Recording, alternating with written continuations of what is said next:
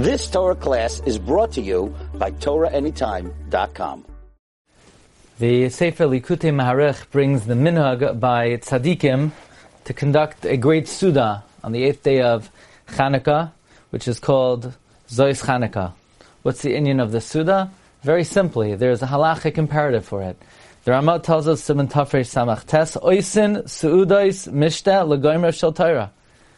We make a suda for the completion of the Torah. Says the Eliyahu Rabbah, V'chein Lagoimer Shel Mitzvah. When you finish performing a mitzvah, you also have a suda to celebrate its completion.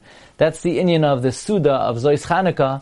It's a commemoration, celebration of the completion of the great mitzvah of Ner Chanukah that extended for eight days, and therefore we have a Suda Legoimra Shel Mitzvah. So perhaps this is a reason why Hakamoidim de Ba'atzeres Ba'ina Nami Lachem, we have to celebrate with the Suda the completion of the mitzvah of Sfira Saimer. And that's the inyan of completing the uh, lighting of the Ner Chanukah, Sudas Tzadikim Bezois Chanukah.